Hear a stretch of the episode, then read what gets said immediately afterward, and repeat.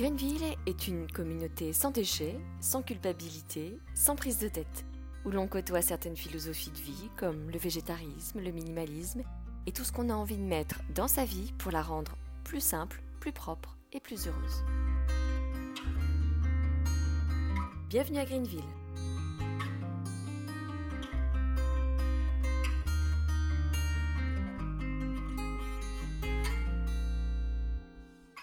Si nous nous fions à certains chiffres, nos amis chiens et chats peuvent polluer plus qu'un 4x4 à l'année. Alors comment peut-on faire pour limiter les déchets de nos amis de compagnie? À ce jour, je n'ai trouvé qu'une enseigne de vrac qui propose des croquettes. Seulement elles ne conviennent qu'aux petits chiens ou aux chats. Impossible donc pour moi d'acheter cette marque en vrac pour mes trois chiens de 14 à 45 kg qui mangent environ 1 kg de granules par jour. Sur Internet, il existe des sites qui proposent des croquettes saines et parfois bio dans des sacs en papier, mais le prix n'est pas pour toutes les bourses. Donner de la pâtée en boîte est une bonne idée puisque les boîtes en métal sont entièrement recyclables. Seulement, elles ne sont pas forcément économiques et la qualité de celles-ci n'est pas au rendez-vous puisque certaines pâtées, comme certaines croquettes bon marché, ne contiennent que 50% de viande, le reste étant des restes d'animaux comme des ossements. Il existe aussi l'option BARF, Biologically Appropriate Raw Food, c'est-à-dire c'est une alimentation basée sur de la viande crue et des légumes. Il faut juste demander de la viande pour chien à son boucher. C'est la solution la plus zéro déchet, mais encore une fois, pas la plus économique si comme moi vous avez trois chiens et trois chats. Mais certains bouchers vous la donnent gratuitement. N'hésitez pas à lui demander quel est son meilleur prix. Dans les jardineries ou animaleries, on trouve de plus en plus de distributeurs de confiserie pour chiens si vous avez envie de récompenser votre animal lors du dressage par exemple. C'est une bonne idée.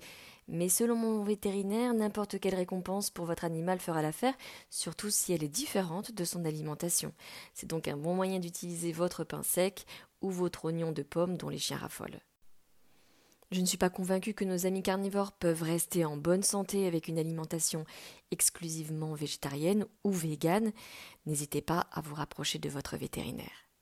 C'est vrai que j'ai la chance de ne pas avoir des animaux difficiles et en bonne santé. Ils mangent nos restes, peuvent changer de variété de croquettes sans difficulté, mais je les ai aussi éduqués dans ce sens. Hormis mon bulldog français Francis, qui a un problème de peau et qui a besoin de croquettes spéciales. Concernant les rongeurs et les oiseaux, certaines animaleries proposent des graines en distributeur. Pour les litières maintenant, j'utilise pour celles de mes poules de la paille que j'achète en ballot tous les six mois seulement pour seulement 4 euros. Je la trouve en jardinerie, mais je suis certaine que je peux en trouver chez l'éleveur de bovins qui a une ferme à la sortie du village. En parlant de poules, les miennes mangent le plus souvent bio. C'est un mélange que je trouve en supermarché dans un sac en papier. Il en existe aussi de plus gros volumes, également en jardinerie. À vous de voir si les mélanges de graines conviennent à vos volailles ou à vos gallinacées. Nous avons trois chats. La plus âgée est hyper indépendante, elle dort dans un abri dans le jardin et fait ses besoins à l'extérieur, contrairement aux petits qui adorent jouer dehors mais qui font leurs besoins à l'intérieur dans leur bac. J'ai acheté de la litière en copeaux que je compostais dans un autre composteur et qui n'était pas à destination de mon potager, mais une fois j'ai malheureusement oublié d'en acheter. Je suis allée chercher de la terre dans le jardin et les deux chatons n'ont pas rechigné. Quand nous avons coupé du bois, j'ai récupéré de la sûre et en vidant récemment mon poêle à bois, je me suis dit que je pourrais aussi m'en servir comme litière. Un peu de bicarbonate dans le fond du bac pour l'odeur et comme antibactérien et c'est parti. C'est vrai qu'en habitant dans une maison à la campagne, c'est bien plus facile qu'à Paris dans un appartement. Nous parlerons dans un prochain épisode de la complexité du zéro déchet dans les grandes villes. Je vous le promets. Mais en attendant, vous pouvez téléphoner à l'entreprise qui s'occupe du traitement des eaux usées et demander si vous pouvez jeter les déjections de votre chat dans les toilettes. Dans l'affirmative, dressez votre chat à faire ses besoins aux toilettes et l'idée la plus zéro déchet qui soit. Et ne me dites pas que votre animal est trop vieux. Certains ont réussi avec leur chat qui avait plusieurs années. Vous gagnerez de l'argent et du temps à ne plus nettoyer la litière. Certaines vidéos sont disponibles sur Internet. J'ai remarqué que toutes les grandes villes ne proposaient pas systématiquement de sacs à crottes. Et si vous êtes zéro déchet, vous avez de moins en moins de sacs en plastique. Malheureusement, même si faire caca dans le caniveau est plus propre car il évite aux passants de marcher dedans, en revanche, il faut tout de même ramasser la déjection. Eh oui, c'est la loi. Les égouts regorgent de rats, mais leurs crottes et leurs maladies sont traitées par les centres de traitement des eaux, contrairement aux déjections de nos canidés, les cacas de nos chiens. C'est comme ça, chers amis, et je n'y suis pour rien. Quand je vais chez mes parents, j'utilise un sac en papier de leur boutique vrac qu'ils gardent en stock. Personnellement, quand je croise un sac en plastique, je le mets de côté. Mes chiens ont déjà été malades dans la maison et un ticket de caisse ne suffit pas. Concernant les soins, je ne les lave jamais. J'ai un shampoing spécial, mais au cas où. J'ai demandé à mon vétérinaire et elle est d'accord. Un chien ne se lave pas tout le temps. C'est exceptionnel. Un bon brossage hebdomadaire suffit. Le vinaigre de cidre est assez efficace. Dilué dans l'eau, il a des pouvoirs antiparasitaires, antifongiques et hydratants. Si votre chien a des problèmes de peau, comme mon Francis, eh bien, ça lui sera salutaire.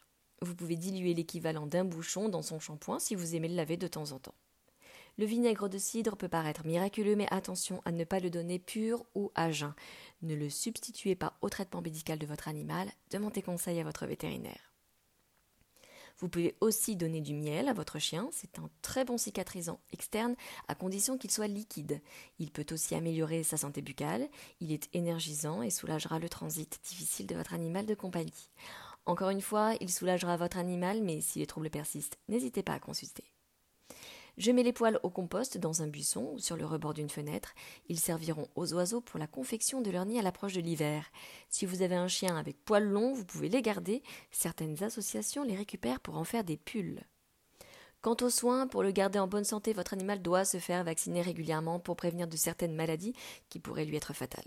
Ils doivent aussi être régulièrement vermifugés. Vous pouvez néanmoins leur donner de l'ail qui est un très bon antiparasitaire.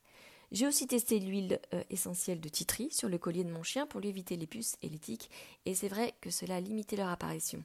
Mais s'il fait chaud et humide et que les tiques sont omniprésentes, préférez tout de même un produit spécifique. La maladie de Lyme est mortelle pour les chiens et les chats. Je n'ai pas acheté de jouets pour mes chiens car nous avons des vieilles balles de tennis. J'ai juste fait des nœuds à de vieilles chaussettes pour les aider à faire leurs dents. Cela n'a pas empêché mon labrador de me voler un livre et de le déchiqueter. Un recyclage efficace, me direz-vous.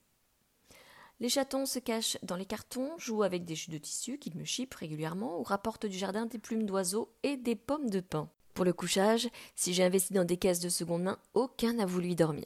Mon bouvier bernois préfère la fraîcheur des sols. Mowgli, le labrador, la chaleur de Max, c'est-à-dire le bouvier bernois, pour se blottir contre lui. Francis a un tapis et les deux chats ont l'autorisation de dormir sur le fauteuil. J'ai enfin trouvé un arbre à chat de seconde main qui pouvait convenir à mes deux chats, trouvé sur un vide-grenier 2.0 pour 30 euros. Mais de la grosse ficelle autour d'un pied de chaise fait très bien l'affaire. Sur les brocantes, on trouve souvent des litières, des harnais, des valises de transport, des cages, des jouets, bref, tout un tas d'accessoires pour tous les animaux de compagnie pour quelques euros. Il faut être patient, c'est vrai, mais cela vaut vraiment le coup de se lever tout le week-end. Nos amis les bêtes n'ont pas besoin de plus que de manger, boire, s'amuser et l'amour de notre foyer. À bientôt.